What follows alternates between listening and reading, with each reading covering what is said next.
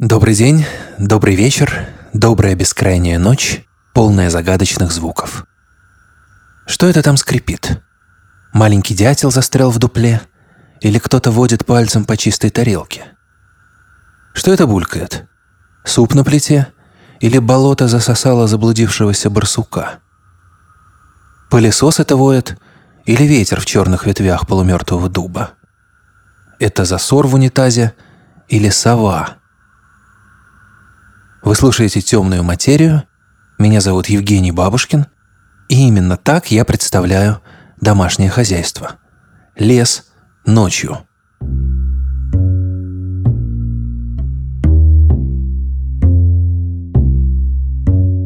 Сегодня мы говорим о самом невидимом в мире труде. О домашнем. О том, который считается женским – Мужчина добывает мамонта, женщина жарит ляжку, тушит хобот на десерт, а после выметает кровавые ошметки. Знакомая сцена. Но давайте попробуем в ней поменять местами пещерную девочку и пещерного мальчика. Сегодняшний подкаст – часть большого проекта самиздата «Батенька Довы Трансформер» и «Мегафона» о гендерных стереотипах. Мегафон поддерживает целеустремленных людей независимо от гендера, а я не особо верю в целеустремленность, но зато ценю хорошие характеры. И сегодня у нас их два. Маша, многодетная мать, и Руслан, отец в декрете, редкий случай, с него и начнем. Руслан работал в ресторане в Риге. В пандемию бизнес пострадал, и надо было пахать за шестерых. А тут тяжелая беременность жены, второй ребенок, пособие в Латвии нормальное, вот Руслан и уволился, решив, что дома будет легче. Хитрый какой – Сначала, честно, честно скажу, было очень легко. Очень. было вообще просто лучшее время моей жизни, потому что малыш, малышу было три месяца, и он только ел и спал. Он ничего не делал. Ел, спал, посидел в стуле, э, опять ел, спал, ел, спал, ты его подержал на ручках часик, э, и это, на этом все. Чем старше начал становиться ребенок, тем, конечно, ну, да. Где-то когда ему исполнялось уже 6 месяцев, а жена пришла один день с работы, и я был бледный. Ну, просто бледный. Потому что я всю ночь не спал, потому что у него были колики, начались зубы, э, значит, он начал прикорм, он э, плохо очень спал, не какал, извините за выражение, и, в общем, все было очень плохо, значит, он каждый час просыпался, и тогда жена пришла с работы, я сижу зеленой, она такая, что случилось? Я говорю, ну все, я не могу. В этом вот состоянии «я вообще не могу» некоторые люди проводят всю жизнь. А некоторые родились в таком состоянии. Я, например, вообще не могу почти ничего. Для меня любой домашний труд – просто помеха на пути к настоящей работе. Однажды я так увлекся монтажом, что не сварил яйца в смятку, а взорвал их – Другой раз задумался над лекцией и купил вместо килограмма картошки банку каперсов, потому что на ту же букву. К счастью, не все мужчины настолько нелепы в быту, вот и Руслан пришел в норму за пару месяцев. И помогло ему первое правило темной материи. Оно же правило любых здоровых отношений. Иногда просто, наверное, надо больше говорить. Вот и все. Со своим партнером. Ну, как бы вот женщины привыкли, наверное, не говорить, вот, да. И также я сейчас вот в таком же положении. Я вот отсидел дома, да, полгода, полгода, и я уже ничего не говорю жене, она сидит на диване, да, и смотрит телевизор, а я хожу и там э, мусор выношу, там, э, значит, стираю, у меня белье одно э, туда отнес, это повесил, новое закинул, так, детское надо тут простернуть, там это, замочить, а, а она все сидит на диване, и я ничего не говорю. Каждому всегда кажется, что он делает больше, чем кто-то другой. Вот и все. Это, наверное, самая большая проблема. Я начинаю считать, когда последний раз она помыла полы, это было пять дней назад, когда я говорю, почему ты не можешь помыть полы просто, а она говорит, я же вчера мыла. Я говорю, это было пять дней назад. Нет, это было вчера. Нет, это было пять дней назад. Нет, это было вчера. Кто за это в ответе, он как бы автоматически становится душой дома. И это очень важно, потому что если он вымотан и не чувствует поддержки или благодарности, то в доме и будет такая туча висеть, и она будет висеть до того момента, как этот человек взорвется. А когда он взрывается, это страдают все дети, э, супруги, все подряд, даже животные. Кстати, животных Руслан почти возненавидел. Особенно кошку, и я его понимаю. Наша кошка, просто махнув белоснежным хвостом, оставляет на любой одежде всю себя. И ее даже не отругаешь, потому что она глухая. Кошкина шерсть, мусор и пыль – это стало для Руслана в доме самым ненавистным. Зато он убедился, что да, не зря он повар, он действительно любит готовить, в том числе на четверых и на четыре дня вперед. И еще одну важную вещь он понял. Вот она. Представьте себе такую историю, значит, вот если нас будет сейчас слушать мужчины, представьте себе просто такую ситуацию, значит, вы просыпаетесь утром на работе. Не дома, на работе. Вы проснулись, вы почистили зубы, уже на работе и начинаете работать сразу. Да, у вас есть перерывы, час, там, два, может быть, три. И вот вы работаете, работаете. У вас еще, э, вы же специалист широкого профиля, и уборщик, и повар, и э, нянька. Вы работаете, работаете, работаете. И потом вы идете спать. И вы просыпаетесь. И опять на работе. А если еще дети ночью кому-то что-то приснилось, то вы еще и просыпаетесь ночью, успокаиваете детей на работе. Это все на работе происходит, не дома. И, вот что самое важное понять, особенно э, мужчинам, вот, которые никак не участвуют в домашних хозяйствах или, или там участвуют, но очень э, посредственно. Вот сколько бы вы ни работали, и какой бы сильный труд у вас не был, это шахтеры, не, неважно. А врачи там сутками работают, без разницы, спецназ, ОМОН, военные, кто угодно. А, у вас есть такое, что вы приедете домой.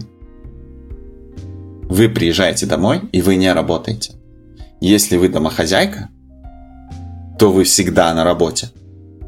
Вот женщина прям вот все свое свободное время готова себя приносить в жертву ради какой-то идеи. А, например, идеи хорошей семьи, идеи там благополучного дома. Они ради этой идеи готовы вот прям вот костьми лечь. Да, а мужчина, он пошел, ему тяжело, он не бедный сидел, я не знаю, что делал там, охранял объект какой-нибудь, если он охранник, например, ну просто. И он бедный, ему тяжело, он пришел, ему вот э, все, он устал. Включает телевизор, ножки на диван, принесите мне пельменей. А жена в то же время смело может весь день потрачить и, э, ну, дома, да, все в идеальной чистоте, и плюс она ему еще и пельмени лепит свои домашние, потому что он их так любит. Мужик так никогда не сделает. Потому что он жалеет себя. Потому что он бедный, бедный, уставший. Пусть же этот веселый упрек Руслана повиснет в воздухе, мы ни в коем случае не будем принимать его на свой счет. Давайте лучше прислушаемся. Сейчас будет следующая героиня, и это реальные звуки ее квартиры. Мы ничего не монтировали специально. Кто-то там у нее просто орет, кто-то, устав от гам, лупит по клавишам кулаком, кто-то бесконечно нарезает овощи. Так звучит дом, в котором живут четыре ребенка и пятый на подходе. Детей мне хотелось всегда. Мне всегда хотелось, чтобы у меня были дети. Мне всегда хотелось, чтобы у меня было ну, трое детей. Да-да! Двое, трое, вот так вот. Надо понимать, что Арсений такой человек, который никогда не разговаривает на темы, о которых хорошо было бы говорить, проговаривать. Поэтому я сейчас так говорю, что я вообще не уверена, хотел ли он такое количество детей. Он не из тех мужчин, которым вот дашь в руки ребенка, и он как бы вот чувствует его нормально и так далее. Он вот из тех, кто вот э, терялся, там, не знал, что с ним делать.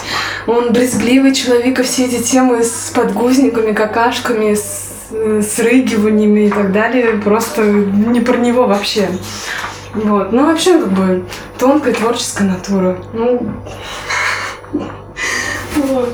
Ну, я сейчас смеюсь так, конечно, потому что сейчас, ну, это вообще другой человек, надо это понимать, что, понятное дело, что жизнь его помогала. Арсений, он четкий. У него все как бы вот он сейчас готовит обед. Он готовит обед, он прекрасно приготовит обед. Но он сейчас готовит обед. А я параллельно чем занимаюсь? 20 дел параллельно, понимаешь? Он так может. И я ему как бы даю такую возможность, чтобы он готовил обед. Здесь вот он готовит обед. Мне не надо мешать, не надо... Ну, то есть моя задача в этот момент сделать так, чтобы дети не разрушили остальной дом, там, если я дома. Вот. Конечно, у него не всегда такая есть возможность. Иногда он точно так же, как и я, готовит обед, одновременно собирает гречку с пола, там, рассыпанную, там, собирает осколки тарелки в гостиной. Вот это все, это у нас у всех просто. А как вы договариваетесь? Ну, распределяете вот эти дела между собой, если у него есть такая возможность? Совершенно стихийным образом. Я человек простой, больше всего меня пугает хаос и больше всего восхищает способность его укротить. Представьте, что вашим детям 11, 5, 3,5 и полтора года, у каждого свои капризы и тараканы, плюс художественная школа, плюс единоборство, плюс танцы, плюс надо еще самой как-то выжить. И если это не гениальный менеджмент, то что тогда он? Арсений, судя по всему, хороший муж, но мы же понимаем, что основная нагрузка на Маше. И Машина формула спасения такая же, как у Руслана. Просто быть вместе. А, мы на самом деле заботимся друг о друге. И это, собственно, самое главное. Я все время думаю о том, чтобы он не уставал, чтобы ему было полегче. А он думает то же самое обо мне. Собственно, это как бы залог нормальных, здоровых отношений, я так думаю. Бывают моменты, когда я в выходной такое бывает иногда в субботу, я в душ. И Арсений понимает, что сейчас час, меня трогать не надо. А у нас еще дверь сломана. То есть его задача реально держать оборону этот час. Иногда проще ему тогда собраться и уйти с детьми. Вот мы с сестрой обсуждали просто. Он говорит, у тебя... Ну, что-то я не помню о чем-то, о какой-то возможности встретиться. Мы что-то обсуждали. Такой, вот у Арсения как раз был выходной. Они говорят, а у тебя не бывает выходных.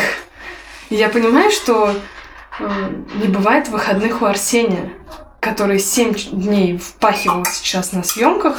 Это с обвесом, вот этой стабилизацией и так далее. Это и физически тяжело, морально. Да, мы все знаем, что такое кино, и что там всегда есть время для ничего не делания, да? Но это же ты же морально не отдыхаешь в эти моменты. Вот. Потом он приходит домой и полностью, ну, как бы, ему надо полностью включиться. Потому что я же в очередной раз там беременна или там устала или еще что-то. У него нет вариантов не включиться. Однажды в мире не останется расчеловечивающих работ. Никто не будет сторожить пустые склады и кричать, что касса свободна. Вообще не будет капиталистической эксплуатации. И очень приятно об этом рассуждать, особенно пока моя жена Алина готовит нам завтрак. Вышло солнце, мы будем есть на террасе. Кстати, она не домохозяйка, мы оба работаем. Я не знаю, как ее отблагодарить. Наверное, для начала буду чуть реже покупать каперсы вместо картошки. Ну и признаю, наконец, публично, что весь этот год темная материя была такой хорошей из-за нее. Но мы тоже, впрочем, руку приложили. Мы — это продюсер Надежда Маркелова, звукорежиссер Анна Летичевская, композитор Вальдемар Бибоповский, автор сценария Евгений Бабушкин. А завершит наш гендерный микросезон многодетная мама Маша. Когда мне исполнилось 32 года, я подумала о том, что на самом деле единственное, что я умею, это любить. Мне так кажется. Вот, и это все, что я могу дать миру. Поэтому, наверное, вот это богатство и разнообразие любви, ее проявлении внутри семьи, это вот и есть то самое прекрасное, ради чего.